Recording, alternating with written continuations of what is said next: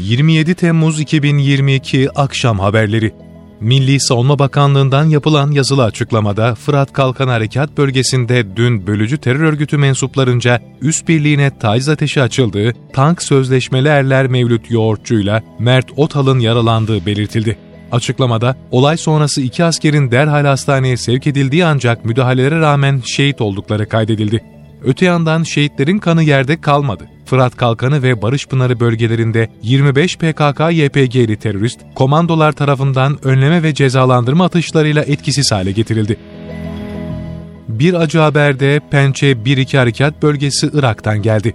Pençe 1-2 Harekat Bölgesi'nde yaralanan piyade sözleşmeli er Cüneyt Taşyürek kaldırıldığı hastanede şehit oldu. Milli Savunma Bakanlığı'ndan yapılan açıklamaya göre Pençe 1-2 Harekat Bölgesi'nde dün arama tarama faaliyetleri sırasında el yapımı patlayıcının infilak etmesi sonucu yaralanan piyade sözleşmeli er Taşyürek hastaneye sevk edildi. Taşyürek tüm müdahalelere rağmen kurtarılamayarak bugün şehit oldu. Bakanlıktan yapılan bir diğer açıklamada ise Pençe Şimşek bölgesinde iki PKK'lı teröristin etkisiz hale getirildiği belirtilerek terörle mücadelenin kararlılıkla süreceği vurgulandı.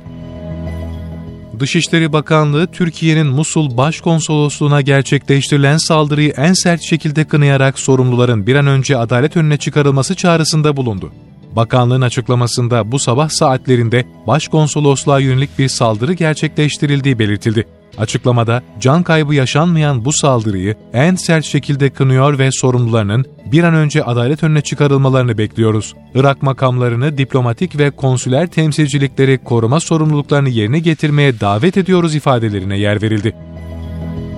Yükseköğretim Kurumları sınav tercih işlemleri başladı. ÖSYM'den yapılan açıklamaya göre 2022 YKS tercih işlemleri bugün başladı. Adaylar tercihlerini kılavuzda yer alan kurallara göre ÖSYM'nin internet sitesinden TC kimlik numaraları ve şifreleriyle veya ÖSYM aday işlemleri mobil uygulamasından kendileri yapabilecek. Tercih işlemleri 5 Ağustos saat 23.59'da sona erecek.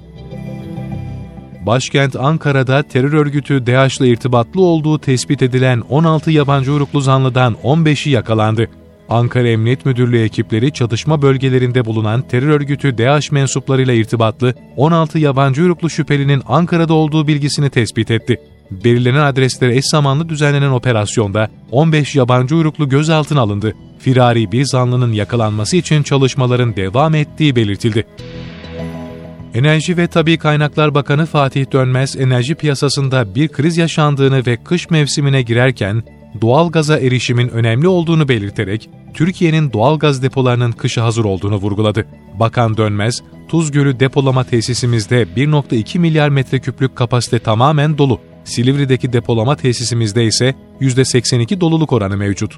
Eylül sonuna kadar tamamı dolmuş olacak. Toplamda yaklaşık 6 milyar metreküplük doğal gaz depolamış olacağız. Üzerine sıvılaştırılmış doğal gaz tanklarımızın da dolu olduğu hesaba katmalıyız. Orada da 600-700 milyon ton metreküp gaz olacak ifadelerini kullandı. Avrupa'da doğal gaz fiyatı megawatt saat başına 223.85 avro ile rekor seviyeye ulaştı. Fiyatların artışında Rusya'nın kuzey akım doğal gaz boru hattı üzerinden Avrupa'ya gönderdiği gaz miktarını bugün itibariyle kapasitenin %40'ından %20'ye düşüreceğini açıklaması etkili oldu. Öte yandan dün Avrupa Birliği üyesi ülkeler Rusya'dan akışın kesintiye uğraması ihtimaline dikkat alarak doğal gaz tüketimini %15 azaltmakta uzlaştı. İngiltere merkezli Development in Twenties kuruluşu tarafından hazırlanan Küresel İnsani Yardım 2022 raporuna göre Türkiye 2021 gayri safi milli hasılasına oranla en çok insani yardım yapan ülke sıralamasında zirvedeki yerini korudu. Türkiye, miktar bazında 2013, 2014 ve 2015'te listede 3. 2016 ve 2020'de 2. 2017, 2018 ve 2019'da da ilk sırada yer aldı.